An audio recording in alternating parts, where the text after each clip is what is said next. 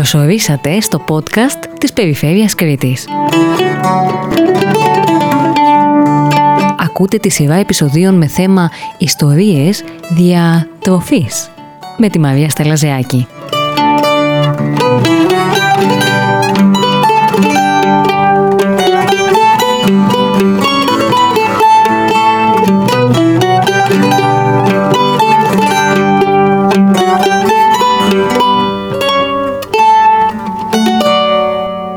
Κάθε πόλη και χωριό της Κρήτης έχει τη δική του ομορφιά, τη δική του ταυτότητα.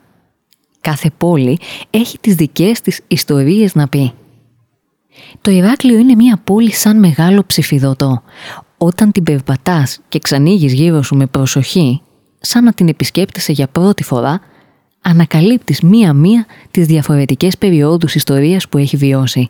Η άειλη κληρονομιά της εγγράφεται στην ηλική. Στο σημερινό επεισόδιο θα ήθελα να μιλήσουμε για μια συνεργασία που στοχεύει στην ανάδειξη των ψηφίδων της κριτικής αυτής πόλης. Αντικείμενο, η ιστορική και εθνογραφική έρευνα στο Ηράκλειο του τέλους του 19ου αιώνα και των αρχών του 20ου. Έχουμε μαζί μας τον κύριο Ευάγγελο Καραμανέ, Διευθυντή του Κέντρου Ερεύνης Ελληνικής Λαογραφίας της Ακαδημίας Αθηνών. Κύριε Καραμανέ, καλημέρα. Καλημέρα, καλημέρα αγαπητή Μαρία Στέλλα. Ένα ενδιαφέρον και σημαντικό έργο ξεκινάει για την πόλη του Ηρακλείου. Μιλήστε μας για τη συνεργασία που υπεγράφει στη Λότζια, το ενετικό κτίριο που στεγάζεται το Δημαρχείο της πόλης. Ναι, είναι μια ε, συμφωνία μεταξύ του Δήμου Ηρακλείου, ε, της Ακαδημίας Αθηνών, ειδικότερα του Κέντρου Ερεύνησης Ελληνικής Λαογραφίας και του Ιδρύματος Τεχνολογίας και Έρευνας, συγκεκριμένα του Ινστιτούτου Πληροφορικής του Εργαστηρίου Αλληλεπίδρασης Ανθρώπου Υπολογιστή αυτή η συμφωνία ε, έχει μια, μια αυτή προγραμματική σύμβαση, εν πάση περιπτώσει, έχει ε, ως αντικείμενο την ιστορική και εθνογραφική έρευνα στο Ηράκλειο του τέλους του 19ου και των αρχών του 20ου αιώνα, όπως ε, αναφέρθηκες. Και ε, ο στόχος είναι να καταγράψουμε, αλλά και να πάμε λίγο πιο πέρα, να σκεφτούμε τρόπους αξιοποίησης και προβολής με τη χρήση τεχνολογιών εχμής ε, στοιχείων του κοινωνικού και οικονομικού περιβάλλοντος της εποχής αυτής. Δηλαδή θα δούμε, θα κάνουμε μια έρευνα εθνογραφική και θα προσπαθήσουμε να ανοιχνεύσουμε πράγματα που υπάρχουν σήμερα από εκείνη την περίοδο ε, ως κληρονομιά στην σημερινή κοινωνική ε, ζωή, την ε, σημερινή οικονομική ζωή ε, σε μια προσπάθεια να, να, να μπορέσει η τοπική κοινωνία να επωφεληθεί από αυτά τα στοιχεία. Ε, και έχουμε κατανέμει το, τις εργασίες που προγραμματίζονται να γίνουν, την εθνογραφία από το κέντρο λαογραφίας και ε, με τη χρήση και σύγχρονων καινοτόμων τεχνολογιών του, του ΙΤΕ ε, και την, μετά την διάδοση αυτών των στοιχείων κυρίως μέσω της ψηφιακής τεχνολογίας. Πάρα πολύ ενδιαφέρον. Να υποθέσουμε ότι θα εξετάσετε και το κεφάλαιο της ε, διατροφικής ταυτότητας της πόλης εκείνης της ναι. περίοδου; Κυρίως αυτό. Ε, γνωρίζουμε ότι στο Ηράκλειο των αρχών του 20ου αιώνα, την περίοδο γενικότερα της κριτικής πολιτείας, συντελέστηκαν πολύ μεγάλες αλλαγές. Αυτές οι αλλαγές επηρέασαν και την κοινωνική και την οικονομική, αλλά και βέβαια τον πολιτισμό ειδικότερα της Κρήτης. Ε, έχουμε λίγο αργότερα και την παρουσία των μικροσιατών, την ενσωμάτωσή τους ε, στην, ε, στο, στον κριτικό πληθυσμό. Ε, είναι μια πραγματικά εποχή μεγάλων αλλαγών. Θα εστιάσουμε κυρίως σε δύο προϊόντα σε αυτή τη φάση της έρευνας. Το πρώτο είναι το, το πρώτο είναι, είναι τα, προϊόντα, τα, τα προϊόντα της αμπελουργίας, το αμπέλι δηλαδή και η σταφίδα, που ήταν ένα σημαντικό μέρος της οικονομικής και κοινωνικής δραστηριότητας του Ηρακλείου εκείνης της εποχής, το απέλι και τα παραγωγά του, κρασί, σταφίδα και ε, άνθησαν ένα πλήθος επιχειρήσεων άνθησε ε, εξαγωγικά εκείνη την περίοδο ε, και μέχρι την εγκατάσταση των μικρασιατών αλλά και στη συνέχεια. Και σκοπός μας είναι να εμπλουτιστεί η ιστορική έρευνα με μια ανασκόπηση έτσι, αυτής της θεματικής αλλά να συγκεντρωθούν ε, και ε, προφορικές μαρτυρίες, ε, οπτικοακουστικό υλικό που αφορά το συγκεκριμένο θέμα. Και το δεύτερο, η δεύτερη θεματική που θα εστιάσουμε ιδιαίτερως είναι η ελιά και το λάδι. σημαντικός πυλώνας της οικονομικής δραστηριότητας στο Ηράκλειο. Βέβαια το ιστορικό βάθος όπως και, το, όπως και, όπως και η αμπελοκαλλιέργεια είναι τεράστιο, πάμε πολύ πίσω μέσα στον χρόνο.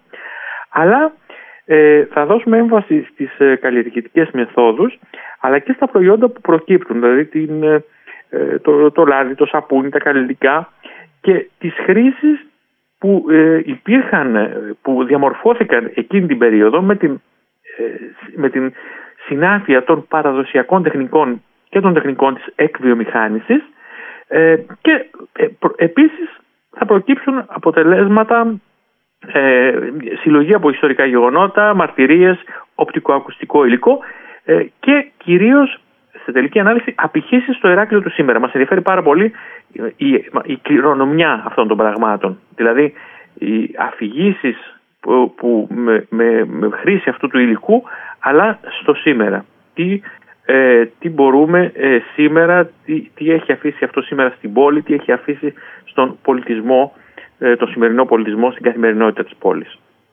Πολύ σημαντικό. Πώς ε, βοηθούν ε, τέτοιες γόνιμες συνέργειες έναν τόπο και τους κατοίκους του; Νομίζω ότι βοηθούν, ε, ελπίζω μάλλον και, και, νομίζω ότι βοηθούν πολύ.